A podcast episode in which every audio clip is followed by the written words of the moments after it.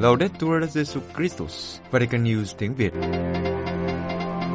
Radio Vatican, Vatican News tiếng Việt. Chương trình phát thanh hàng ngày về các hoạt động của Đức Thánh Cha, tin tức của Tòa Thánh và Giáo hội Hoàng Vũ được phát 7 ngày trên tuần từ Vatican và Roma. Mời quý vị nghe chương trình phát thanh hôm nay, thứ năm ngày 15 tháng 2 gồm có Trước hết là bản tin, kế đến là một gặp Đức Giáo Hoàng. và cuối cùng là giáo huấn vui. Bây giờ, kính mời quý vị cùng Thái Sơn và Thanh Tuyền theo dõi tin tức.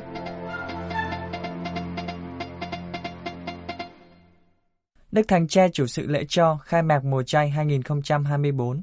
Vatican, chiều thứ tư lễ tro ngày 14 tháng 2, Đức Thánh Cha đã chủ sự thánh lễ khai mạc mùa chay thánh với nghi thức sức tro tại Vương cung Thánh đường Thánh nữ Sabina ở Roma. Ngài mời gọi các tín hữu sống mùa chay bằng cách vào nơi kín đáo, trở về với tâm hồn, ở đó Chúa hiện diện, chào đón để chữa lành những yếu đuối và thanh tẩy tội lỗi chúng ta với một tình yêu nhưng không. Vào lúc 4 giờ 30 chiều, như truyền thống hàng năm, đoàn rước thòng hối bắt đầu từ nhà thờ Thánh Anselmo của dòng biển Đức tới vương cung thánh đường thánh nữ Sabina của dòng Đa Minh trên đồi Aventino ở Roma. Trong đoàn rước có nhiều hồng y, giám mục, đông đảo tu sĩ dòng biển Đức và Đa Minh. Trong đó có hai vị bề trên tổng quyền của hai dòng liên hệ. Trên quãng đường khoảng 500 mét, các vị vừa đi vừa hát kinh cầu các thánh và thánh ca thông hối. Tại vương cung thánh đường thánh nữ Sabina có từ thế kỷ thứ 5, Đức Thánh Cha đã chủ sự thành lễ đồng tế với nghi thức sức cho, cùng với các hồng y và giám mục, nhiều linh mục, tu sĩ nam nữ và giáo dân, đặc biệt là các vị lãnh đạo hội hiệp sĩ Manta.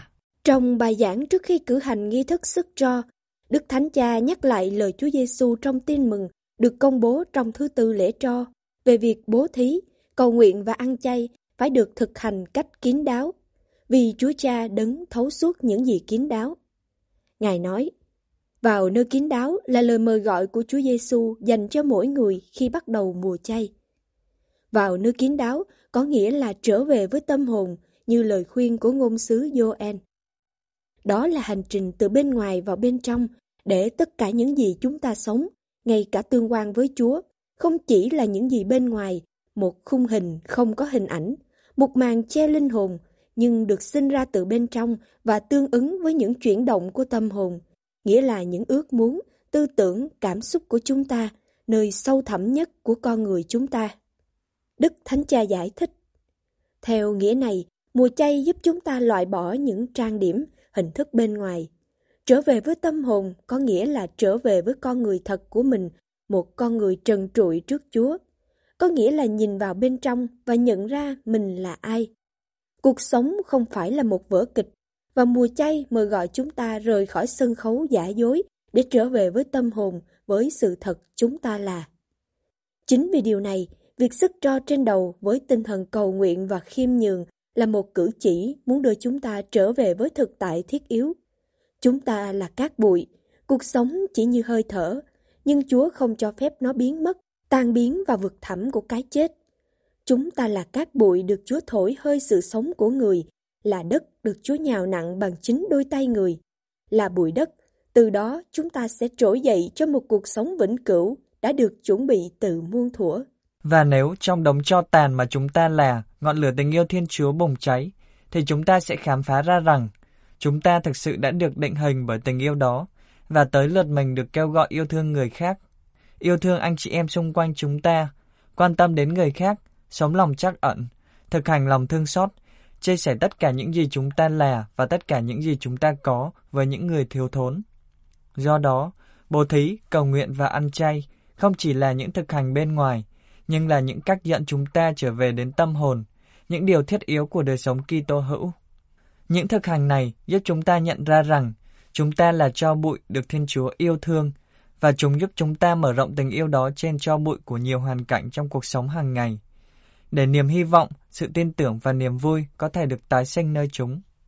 Đức Thánh Cha nhấn mạnh một lần nữa lời mời gọi của Chúa vào nơi kín đáo, trở về với tâm hồn.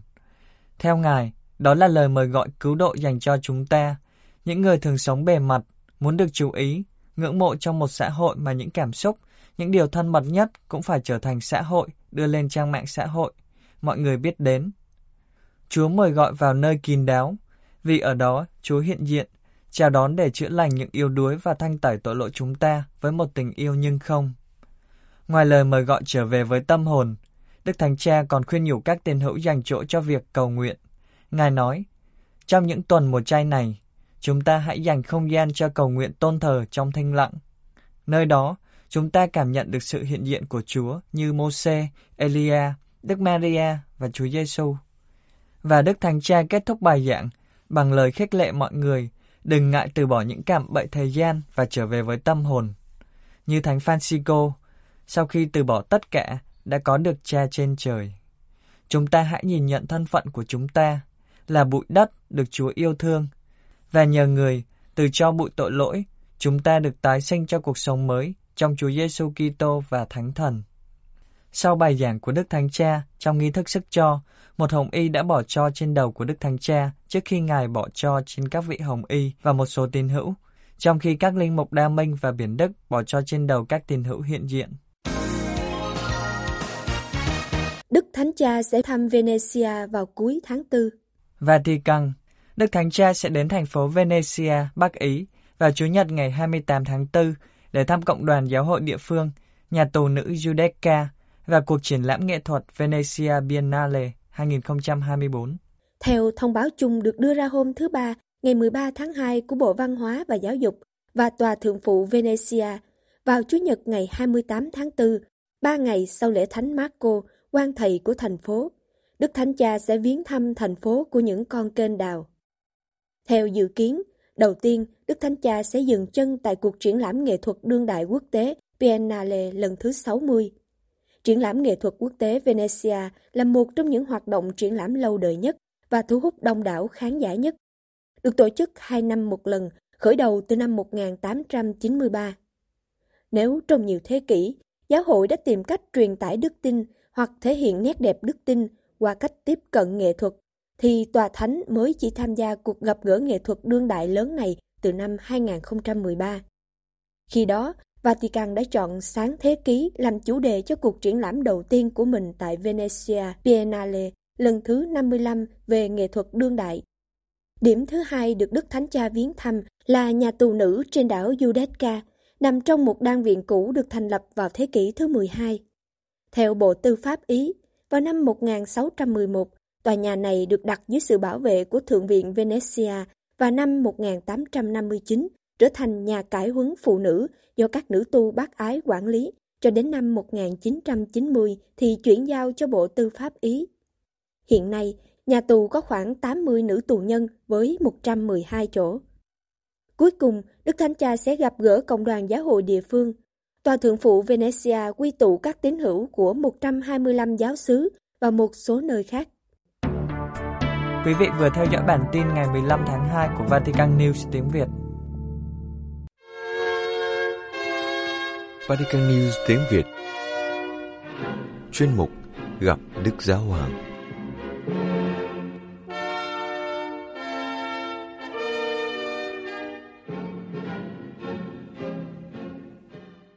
Kính thưa quý thính giả, sáng ngày 14 tháng 2, Đức Thánh Cha đã có buổi tiếp kiến chung thứ tư hàng tuần với chủ đề Sự biếng nhác trong loạt bài giáo lý về các thói xấu và các nhân đức. Buổi tiếp kiến diễn ra tại hội trường Phaolô 6 với khách hành hương chật kín các chỗ ngồi trong hội trường. Đây là buổi tiếp kiến đông nhất kể từ mùa đông, khi các buổi tiếp kiến diễn ra tại hội trường Phaolô 6 thay vì tại quảng trường Thánh Phêrô vì trời lạnh. Trước khi bắt đầu bài giáo lý, các tín hữu nghe bài tin mừng theo Thánh Matthew, trích từ chương 26, câu 36 và câu 40 đến câu 41. Bây giờ, Đức Giêsu đi cùng với các ông đến một thửa đất gọi là Gethsemane. Người nói với các môn đệ, anh em ngồi lại đây, thầy đến đằng kia cầu nguyện. Rồi người đến chỗ các môn đệ, thấy các ông đang ngủ, liền nói với ông Phêrô, thế ra anh em không thể canh thức nổi với thầy một giờ sao? Anh em hãy canh thức và cầu nguyện để khỏi lâm vào cơn cám dỗ, vì tinh thần thì hăng say nhưng thể xác lại yếu hèn. Sau đó, Đức Thanh Cha bắt đầu bài giáo lý. Cari fratelli e sorelle, buongiorno. Anh chị em thân mến, chào anh chị em. Tra tutti i vizi capitali ce n'è uno che spesso passa sotto silenzio. Trong số tất cả các mối tội đầu, có một thói xấu thường không được chú ý, có lẽ vì cái tên của nó khiến nhiều người khó hiểu. Tôi đang nói đến sự biếng nhác. Vì lý do này, trong danh mục các thói xấu, thuật ngữ biếng nhác hay uể oải thường được thay thế bằng một thuật ngữ khác được sử dụng phổ biến hơn, đó là sự lười biếng. Trên thực tế, sự lười biếng là một hệ quả hơn là một nguyên nhân. Khi một người ngồi không, nhàn rỗi, dựng dưng, chúng ta nói người đó lười biếng. Nhưng sự khôn ngoan của các tổ phụ sa mạc cổ xưa đã dạy, gốc rễ của sự lười biếng thường là biếng nhác. Theo nghĩa đen của từ tiếng Hy Lạp có nghĩa là thiếu sự trông nom. Đây là một cám dỗ rất nguy hiểm mà chẳng phải đùa. Ai trở thành nạn nhân của nó thì giống như bị đè bẹp bởi ý muốn chết. Người đó cảm thấy chán ghét mọi thứ. Mối tương quan với Chúa trở nên nhàm chán đối với họ, và ngay cả những hành động thánh thiện nhất, những hành động từng sưởi ấm con tim họ trong quá khứ, giờ đây dường như hoàn toàn vô dụng. Họ bắt đầu nuối tiếc về thời gian đã qua và tuổi trẻ không thể cứu vãn đã để lại đằng sau. Biếng nhác được định nghĩa là con quỷ giữa trưa. Nó tóm lấy chúng ta vào giữa ban ngày, khi sự mệt mỏi lên đến đỉnh điểm và những giờ phút phía trước dường như đơn điệu và không thể sống nổi. Trong một mô tả nổi tiếng, tu sĩ Eva Krius đã thể hiện sự cám dỗ này như sau. Mắt của người biếng nhác liên tục dán vào cửa sổ, và tâm trí anh ta tưởng tượng về những vị khách. Khi đọc, người biếng nhác thường ngáp và dễ dàng bị cơn buồn ngủ khuất phục. Anh ta dụi mắt, xoa tay và rời mắt khỏi cuốn sách, nhìn chằm chằm vào tường, sau đó lật lại cuốn sách, anh ta đọc thêm một chút, cuối cùng cúi đầu, đặt cuốn sách xuống và chìm vào giấc ngủ chập chờn, cho đến khi cơn đói đánh thức và buộc anh ta phải quan tâm đến những nhu cầu của mình. Tóm lại, kẻ biếng nhác không nhiệt tình thực hiện công việc của Chúa. Độc giả đương thời nhìn thấy trong cách mô tả này gợi lên điều gì đó gần với chứng bệnh trầm cảm, kể cả từ quan điểm tâm lý hay triết học. Thực tế, đối với những người bị biếng nhác trói buộc, cuộc sống mất đi ý nghĩa, việc cầu nguyện trở nên nhàm chán, mọi sự chiến đấu dường như vô nghĩa. Nếu từ thời trẻ, chúng ta đã nuôi dưỡng những niềm đam mê, thì giờ đây chúng có vẻ vô lý đối với chúng ta. Những ước mơ không còn khiến chúng ta hạnh phúc. Vì thế, chúng ta buông thả mình và sao lãng, không suy nghĩ, dường như đó là những lối thoát duy nhất. Chúng ta muốn lơ mơ, muốn đầu óc hoàn toàn trống rỗng, giống như một cái chết trước vậy, và điều đó thật tệ. Đối với thói xấu này mà chúng ta nhận thấy là rất nguy hiểm, các bậc thầy thiêng liêng đã đưa ra nhiều phương thuốc khác nhau. Tôi chỉ muốn chỉ ra điều mà đối với tôi là quan trọng nhất và điều mà tôi gọi là sự kiên nhẫn của đức tin. Do sự biếng nhác, ước muốn của người ta là ở một nơi khác để thoát khỏi thực tại. Chúng ta phải có can đảm để ở lại và đón nhận cái hiện tại, ở đây và lúc này của tôi. Đón nhận hoàn cảnh của tôi như nó vốn là, sự hiện diện của Thiên Chúa. Các đan sĩ nói rằng, đối với họ, phòng giam là người thầy tốt nhất của cuộc sống, bởi vì đó là nơi bạn nói với bạn một cách cụ thể và hàng ngày về câu chuyện tình yêu của bạn đối với Chúa. Con quỷ biếng nhác muốn tiêu diệt chính niềm vui đơn giản này của cái ở đây và lúc này. Sự kinh ngạc biết ơn này của thực tại.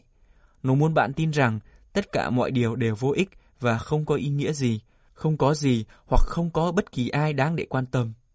Trong cuộc sống, chúng ta gặp những người biếng nhác, những người nói rằng cái này thật nhàm chán và chúng ta không muốn ở với người ấy. Và người có thái độ nhàm chán thì cũng lây lan.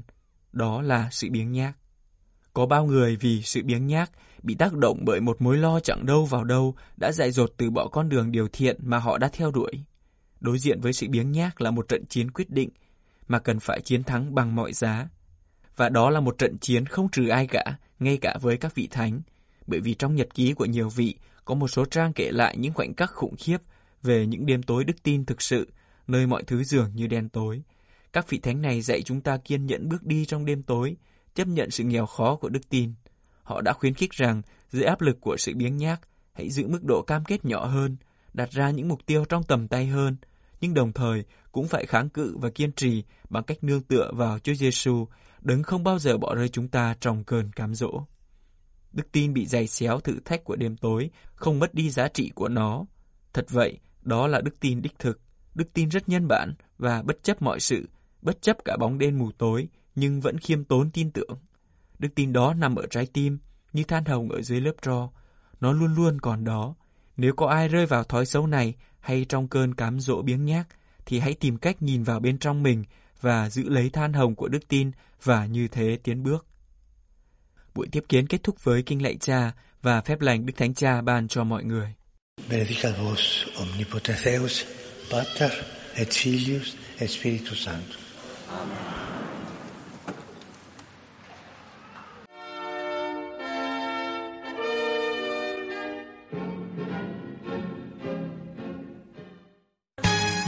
Vatican News tiếng Việt Chuyên mục Giáo huấn vui Trần Đình và An Huy xin chào quý vị trở lại với giáo huấn vui của Vatican News tiếng Việt. Chúng ta đang tìm hiểu tông huấn niềm vui của tình yêu về đời sống hôn nhân và gia đình kỳ số 70 rồi, từ số 239 đến số 240. Kỳ 70 rồi đúng không? Bây giờ thì cậu nhớ tuần trước mình nói gì không? Trời nhớ sao không? Vậy cũng hỏi kỳ trước là kỳ 69 Cái này là ông không dám đối diện với khó khăn thử thách đúng không? ờ, Nói chung là tôi là khiêm tốn thôi Nhớ hết cả bài thì tôi không dám chắc. À. Nhưng mà có một câu tôi nhớ như đinh đóng cột luôn. Nhớ khắc bia đá luôn hả? Ừ như bia đá khác ngàn năm luôn. Trời câu gì mà ghê không? Câu đó là hả? Cần phải tránh coi mình là kẻ tử đạo duy nhất đó mà. À cái này gọi là dân chơi là có thật. Duyên chơi có thật là sao? Nghĩa là kiểu mà đường tình anh thua Nhưng mà đường đua anh chấp hết. Ờ, tức là hả, coi như là cái nhà này mình tôi xoay hết là đủ đúng, Đúng không? đó. coi mình như cái núi trong cái nhà nhưng mà quên mất là cái nhà cao nhất không phải là cái núi. Mà là cái nóc. Đúng rồi là cái nóc đó.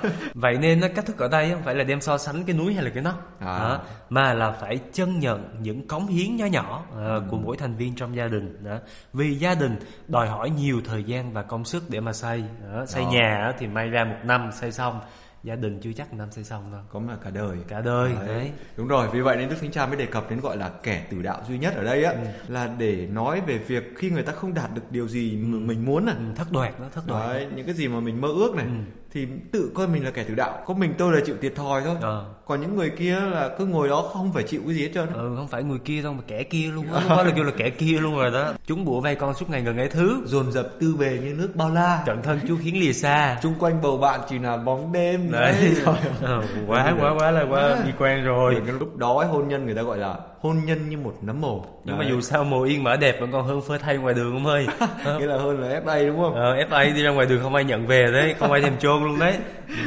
tình trạng này là căng vì vậy á nên là đức thánh cha nói là gia đình khi mà gặp đau khổ á, thì ai trong gia đình cũng phải chịu hết. Đúng rồi. nghĩa là phải san sẻ với nhau. Ủa mấy đứa nhỏ luôn hả? Đúng rồi ngay cả người nhỏ làm việc nhỏ tùy theo sức của mình. Đấy. còn giờ là người nhỏ chịu khổ nhỏ ờ, tùy theo sức chịu đựng đúng không? Ờ, thế cho nói là dù các em nó chưa biết gì nhưng mà nó cũng khổ. Nó vẫn phải chịu khổ nếu mà trong gia đình có những cái vấn đề ha. Thành ra tiếng việt mình á, ông bà mình có câu hay lắm. Câu như nào? cái gì mà đồng à, đồng cam cộng khổ. À, trời nhắc đến cái này cứ gọi là hay này. Bây giờ ông biết là Ủa, ông biết câu này luôn Ôi hả? trời. Ủa mà nó nghĩa là gì? Tôi biết biết không? Mà tôi không biết nghĩa. Trời đấy. Ở đây nó có hai cách hiểu À. đấy cách hiểu thứ nhất ấy, Ờ, là ở cái chữ từ cam này. Cam. Từ cam này có nghĩa là cam chịu. Cam lòng đúng không? À đấy. Cam ở đây có nghĩa là cam chịu. Cái từ thứ hai là từ khổ. Khổ. Khổ ở đây có nghĩa là khổ sở. À. Vậy thì đồng cam cộng khổ nghĩa là gì? Là như là cùng chịu khổ. Đúng rồi. Đó cùng cùng cam chịu cái khổ sở. À. đấy ở đây muốn nói đây là cái à, sự đồng lòng khi mà À. gặp khó khăn. Ờ vậy đó là cách hiểu thứ nhất. À. vậy còn cách hiểu thứ hai là cái gì? Cách hiểu thứ hai thì nó phổ biến hơn. Trời thì à, cái chữ cam ở đây á à, có nghĩa là ngọt. À vậy hả? Ờ đấy. Còn cái chữ khổ á À. có nghĩa là đắng. À chuẩn. Cam mà cam vinh là bao ngọt mà khổ qua là bao đắng luôn. Đấy chuẩn chuẩn. Giải thích hay á giải thích tiếp đi. Trời trời.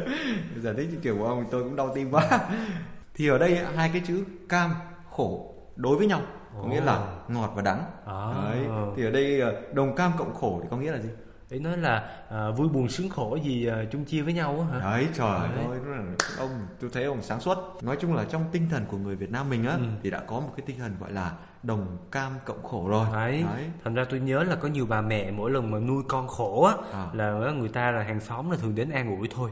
Ráng mà chịu khổ đi sau này hả có gì chịu cực.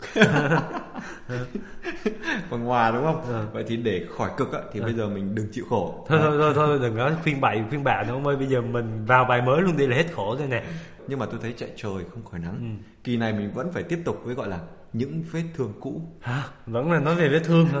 Trời ơi sao khổ thế? Tôi là tôi thấy khổ quá rồi nhưng phải khổ qua rồi nãy giờ cứ mong được khổ qua. Vào luôn số 239 của kỳ số 70. Thật dễ hiểu Đức Thánh Cha nói, gia đình thường gặp nhiều khó khăn khi có một thành viên nào đó không trưởng thành trong cách sống tương quan. bởi vì người ấy chưa được chữa lành những vết thương thuộc một giai đoạn nào đó trong cuộc đời đó À. này là tâm lý đúng rồi Ừ, ví dụ như là trải qua thời thơ ấu này hoặc là thời à, niên thiếu mà có cái bất hạnh có Ừ. Tuổi một thơ cái bất hạnh, đấy. có một cái nỗi khổ nào đó mà chưa được giải quyết Ừ. hoặc là có những cái tổn thương đúng rồi mà những cái điều đó nó rất có thể là dẫn đến những cuộc khủng hoảng cá nhân đúng rồi những cuộc khủng hoảng mà tâm lý như cậu nói đó Ừ. và cuối cùng á thì cái tổn thương này không có chỉ ảnh hưởng đến đương sự mà thôi Ờ. mà còn ảnh hưởng đến cả đời sống gia đình nữa Ờ, nó âm ỉ kéo dài luôn phải không? Bây giờ là nó bùng ra đó. Ừ. Thành ra nếu mà tất cả mọi người trong gia đình trưởng thành một cách bình thường á, thì khủng hoảng có lẽ là sẽ ít xảy ra hơn đúng không? Và ít gây ra đau đớn hơn. đúng rồi bởi vì cậu biết sao không? cái kinh nghiệm quan trọng nhất của cuộc đời con người á đó là yêu và được yêu Ồ. Đấy. Mà nếu mà người ta có một cuộc khủng hoảng á trong một cái giai đoạn nào đó có nghĩa là người ta đã không có được kinh nghiệm cái sự yêu đó Ồ. cho thỏa đáng. Đấy. Mà khi mà có vết thương mà nó chạm vào cái mình không được yêu, không được chấp nhận thì cái đấy chắc chắn là sẽ rất là khó để giải quyết xung đột trong gia đình. Wow. Vì vậy nên phải trở lại với kinh nghiệm của tuổi thơ đấy. Nếu mà có dữ dội một tí hoặc là yêu cô hàng xóm mà bị cô ấy từ chối, Ờ. đấy thì cũng phải đối diện Ồ. thẳng thắn. Ừ. Mà thực tế cho thấy, cậu thấy không nè? Cậu thấy không? Thấy không? như nào? Thì giờ tôi nói rồi mới thấy chứ. Từ từ, đôi khi á là một số người cần phải đợi tới tuổi gì, tứ tuần. Ờ, tức là nghĩa là 40. ngoài 40, à. Đúng rồi, mới có được cái mức trưởng thành mà lẽ ra họ đã phải đạt được ở cuối cái giai đoạn vị thành niên rồi. À, cái cho người ta nói gọi là tam thập nhi lập, Đấy, tứ thập nhi bất hoại. đấy. Không nghi ngờ gì nữa. Ừ, mà Đấy. mà mà trong thực tế là vẫn có những người hỏi là ví dụ quanh ta thôi là không cần tìm đâu xa hết á. À, Có những kẻ U40 rồi. dưới 40 đúng không? Đúng rồi, U40 under 40 đó, đó không? Mà hả ta nói hả chưa có được cái sự trưởng thành tối thiểu nữa cơ. Đúng rồi. Nào là bạn lại phải giải thích cho từng từ này cách hiểu này là như thế nào này. Ủa gì? Ủa gì? Này, này, này đang đá xéo như phản công không? Ờ, đang mà chơi đá banh nha thôi. Đọc tiếp, đọc tiếp, đọc tiếp. Đó. Thời nay á, nãy giờ tôi chọc vậy thôi chứ thực ra là có chứ không phải không thôi nha. Chúng ta cứ nhìn đi nếu mà cả ngày mà mình cứ sống với thế giới ảo trên điện Đúng thoại, rồi. đúng không? Đúng rồi, rồi ít tiếp xúc với xã hội này, Rồi. ít tiếp xúc với những con người thật này. Ừ, và thì đâm ra là cứ ảo tưởng Đúng rồi. rồi sống trong một cái thế giới rất là mơ hồ Đấy, cái này người ta gọi là chưa trải sự đời. à này gọi là tấm chiếu mới Đúng Đó, rồi. mua về chưa trải chưa trải sự đời đúng không? Vậy nên á, trong cách dạy con cái á, Ừ. nếu mà trẻ em bị nghiện đồ điện tử á à, thì nó sẽ ảnh hưởng rất là lớn đến tương lai của nó. đang nói đến trẻ con nè đức thánh cha đưa ra ngay một cái nhận xét chuẩn chủ đề luôn nè đôi khi người ta yêu bằng một thứ tình yêu ích kỷ đúng kiểu trẻ con Là như thế nào? Nghĩa là vốn gắn với một cái giai đoạn mà thực tại bị nhìn một cách méo mó Có nghĩa là mắt lúc đó bị cận hay sao? không phải cần tôi cũng đang cận cái này mà tôi có nhìn méo mó đâu Ờ, hay là lúc đó là còn à, chiều cao nó hơi thấp. ấy còn lệch lạc nữa trong À. cái suy nghĩ trong cái cách cư xử thất thường nắng mưa bất chợt À. cho rằng tất cả mọi thứ là phải xoay quanh bản thân mình Đấy, cái Đó. câu cuối cùng là quan trọng này. Đấy. Cái tình yêu trẻ con ích kỷ ấy, có nghĩa là nghĩ cho mình thôi. Ờ, ở đây không phải là mình đang nói xấu mấy mấy mấy trẻ em nhưng ý nói là một người lớn mà chưa trưởng thành đó là cái gì cũng đòi cái gì cũng đòi cái gì cũng đòi Em là phải nhất. đấy nhưng với đứa trẻ Đó, như là Thánh Teresa ngày đấy khi mà nhìn lại cuộc đời của mình tuổi thơ, mới thấy rằng ngày trước á, mình hay đòi đồ chơi của chị. à vậy hả Đúng rồi, nghĩa là nhà có bao nhiêu đồ chơi là phải em là số 1 À. em là phải giành hết. à Đấy thì cái sau này khi mà nhìn lại cuộc đời của mình á Ừ. thì ngài mới nói rằng cái tình yêu của tôi ngày đó ấy, là còn rất trẻ con, à. tôi cực kỳ ích kỷ. Tôi đọc chuyện thánh Teresa hơi bị nhiều nha và tôi không thấy chuyện này nha tôi nghĩ ông suy bụng ta ra bụng người quá quý vị à, quý vị có đồng ý với tôi là Trần Đỉnh đang đang mượn lời của thánh Teresa để kể lại cái cái kinh nghiệm riêng của mình không quý vị Đó, có nếu mà quý vị thấy vậy quý vị cho tụi em một like nha quý vị Không có là cái gì? Cái này á là ở cuốn sách gọi là một tâm hồn. à vậy hả Đó, đúng rồi, bạn có thể coi nha bạn. Đó.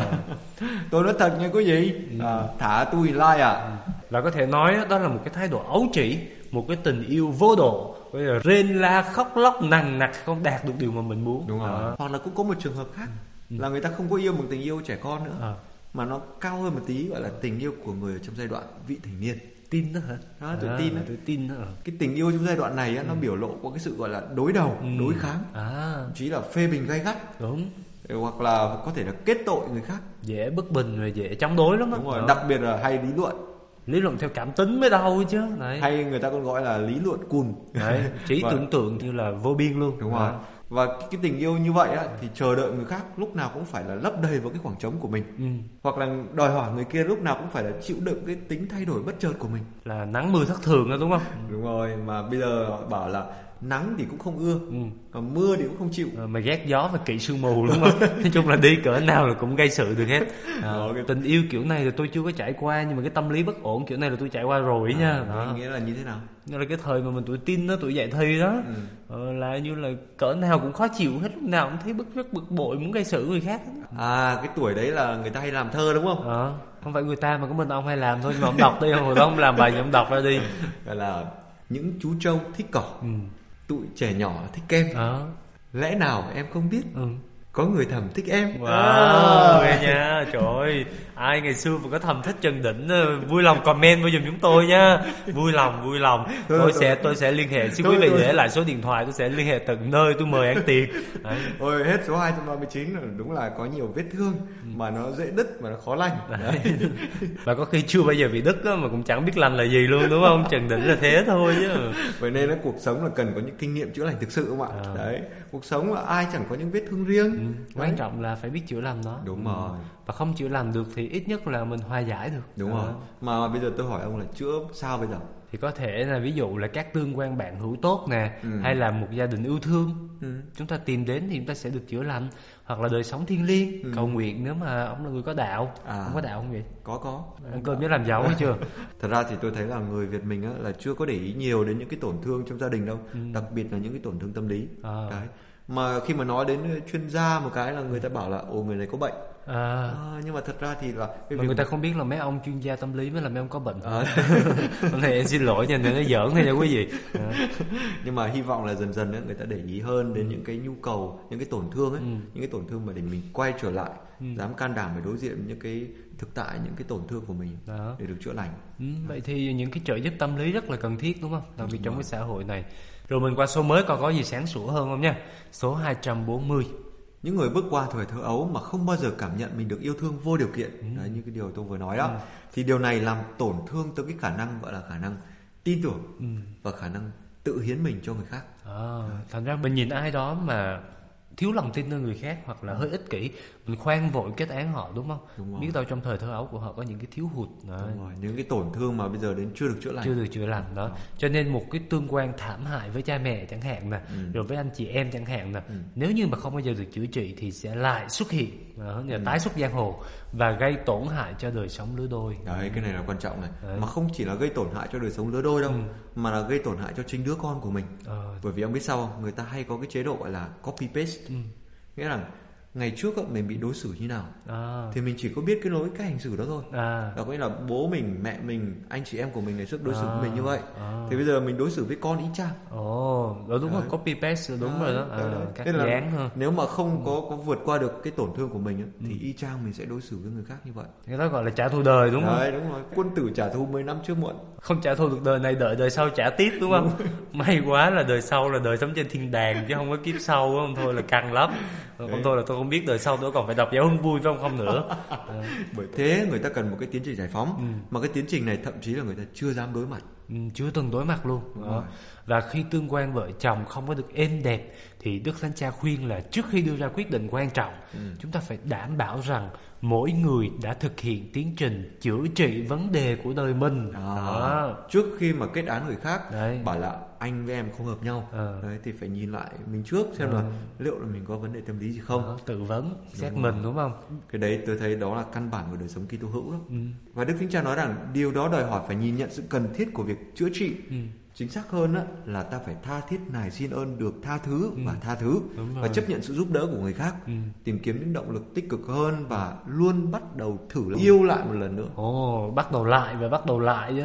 Như có bài hát gì của thần học gia Karaner dòng tên là đó, cha Minh Trầm phổ nhạc. Nguyện xin Chúa giúp con bắt đầu và lại bắt đầu. Đó, và khi mà chúng ta và lại bắt đầu như vậy đó, tức là chúng ta đang trở lại với con người thật của mình. Đó, để sống chân thành với chính mình trước và sau đó thừa nhận rằng cách sống tình yêu của mình như thế có thể là nó có vấn đề, Đúng chưa rồi. có trưởng thành. Mà dẫu có vẻ là tất cả đều là lỗi của người kia, không phải là lỗi của mình. Cho dù trường hợp đó đi nữa thì sao? À, thì cái khủng hoảng không bao giờ có thể vượt qua được nếu chỉ trông đợi người kia thay đổi mà thôi. Đấy, phải thay đổi cả chính mình đúng không? Phải tự hỏi xem là những gì trong cuộc sống cá nhân của mình cần được ờ, cải thiện không? Ừ. cần được làm cho nó chín chắn hơn hay không? Hay là cần được chữa trị để có thể tiến tới việc giải quyết xung đột hay không? Vì vậy nên người ta mới bảo là đời thay đổi khi bạn thay đổi. Nhưng mà ở thay đổi chính mình dễ không không tôi thấy không dễ đâu nha. Tôi thấy là khó đó. Ừ. Ủa không dễ với khó khác gì nhau? Thì thì ờ, người ta bảo là nếu mà bạn muốn thay đổi thế giới à. thì tốt nhất là hãy thực hiện khi còn độc thân đi. Ờ, thì đúng rồi tại vì một khi mà đã kết hôn rồi á, thì, thì thay đổi kênh tivi thôi đã là khó rồi đừng nói gì à. là thay đổi thế giới. Ừ. bây giờ là có mỗi cái tivi thôi. Đấy. Giờ là chương trình thiếu nhi đấy. chương trình bóng đá đấy. hay là chương trình phim hàn. Thế bây giờ ai sẽ xem kênh nào? Thì thôi khó quá bỏ qua. Ta nói là nếu không có gì thay đổi thì à, hết hôm nay sẽ đến ngày mai. Có nghĩa là sẽ chẳng có gì thay đổi nữa đúng không? Không hết hôm nay sẽ đến ngày mai. Ý tôi nói là nếu mà hôm nay chưa thay đổi được thì cứ cứ nuôi cái hy vọng để mà thay đổi. Ở ngày mai sẽ tươi sáng hơn. Đấy. Hết số 240 này á. Tôi tưởng là cái số này ờ, căng thẳng không lối thoát nhưng mà cuối cùng thì đức thánh cha lại chỉ cho mình một giải pháp Wow, ý là tưởng không thoát mà giờ thoát không tưởng đúng không? Giải pháp của thánh cha là gì? Là xin tha thứ để được thứ tha. à, có nghĩa là chấp nhận được giúp đỡ này và tìm kiếm những cái tác động tích cực vào trong cuộc đời của mình và sống chân thành với chính mình Đó, từ gọi là duyệt xét bản thân mình cuộc đời của mình từ quá khứ đến hiện tại để coi có cách nào để có thể gọi là cải thiện và canh tân đời sống hay không đó gọi là phút hồi tâm. À này tôi nghe quen cái này À, nghe quen đúng không? Đúng rồi mỗi ngày á có hai cái giai đoạn. Ừ. ăn trưa xong à, ngồi nghỉ ngơi 15 phút à, đối diện với Chúa đối diện với mình. À. xem là buổi sáng nay con đã gặp những ai con đã làm những gì. Ừ. nhưng mà trước đó thì luôn phải đặt là hôm nay Chúa đã ban cho con ơn gì? À. con muốn cảm ơn Chúa điều gì? Ừ. khi mà lòng đầy ắp yêu thương có nghĩa là được yêu thương à, À. thì bắt đầu mới tự hỏi là hôm nay tôi đã yêu thương thế nào Trời ơi, hay. quá, tôi thấy ông nên lập một kênh youtube ờ, Phút Hồi Tâm đi không? Ôi, Trời ơi, phổ biến cho mọi người. Ôi, ông thật ra thì đã có rồi. Thì tôi biết có rồi tôi mới dụ ông làm vậy thôi chứ. Tôi biết mà. À, thật ra là ai muốn tìm hiểu về phút hồi tâm chúng ta có thể lên trang web phút hồi tâm Đúng com rồi. net gì đó. Đúng rồi. rồi youtube đánh phút hồi tâm thì có rất là nhiều những cái video do những uh, tu sĩ cả những bạn trẻ làm để mà chia sẻ với mọi người về phương pháp này nữa vậy thì tuần này chúng tôi hy vọng rằng là mỗi người có thể xem xem là mình có cái vết thương nội tâm nào của quá khứ hay không vết thương nào cần được hòa giải hay không cần được chữa lành hay không? Và cũng lúc ấy thì mình cần phải xin được cái ơn gọi là đối diện với những vết thương ấy và xin ơn được chữa lành các bạn nhé. đúng rồi bởi vì khi được chữa lành thì chúng ta sẽ hạnh phúc hơn. Và những người thân yêu của chúng ta thì cũng hạnh phúc hơn. Đó gọi là lan tỏa sống tích cực.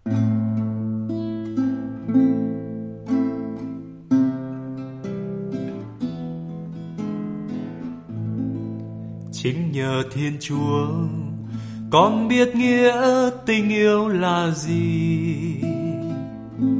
Chính vì tình yêu, con biết sống hiến thân mình đi. Cảm tạ Chúa đã ban nàng cho con. Cảm tạ Chúa đã ban chàng cho con. Cùng nhau sống đời yêu thương là khi ta lòng đã biết hạ chính thân mình. Yêu là khoan dung, là tha thứ, biết chấp nhận nhau. Đó, nội dung bài hôm nay. Dù ngày tháng sẽ mang buồn hay vui, tình mình đó vẫn muôn đời có đôi. Lời đoàn hứa trọn đời tình bên lâu xin cha nhân ái, ngài thánh hóa cho tình yêu chúng con. Nước lá đơn sơ với ngài đến du quý, ngài đến chung vui. Tiệc cưới hôm nay như dấu chúc lành, cho nghĩa tình đầy con dâng chúa.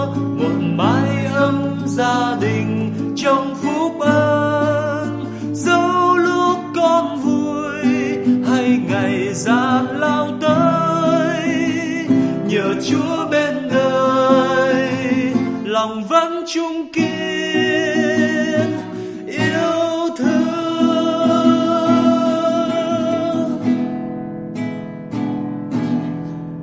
Tuần này chúng ta hãy dành thêm một chút thời gian một chút sự thinh lặng một chút lắng lòng để suy nghĩ về cái sự tha thứ trong đời sống gia đình của mình. Để làm gì? Để bảo vệ gia đình của mình các bạn nhé. Vậy thì hẹn gặp lại quý vị và các bạn vào thứ năm tuần tới trong chuyên mục Giáo huấn vui. của Vatican News tiếng Việt. Xin chào và hẹn gặp lại.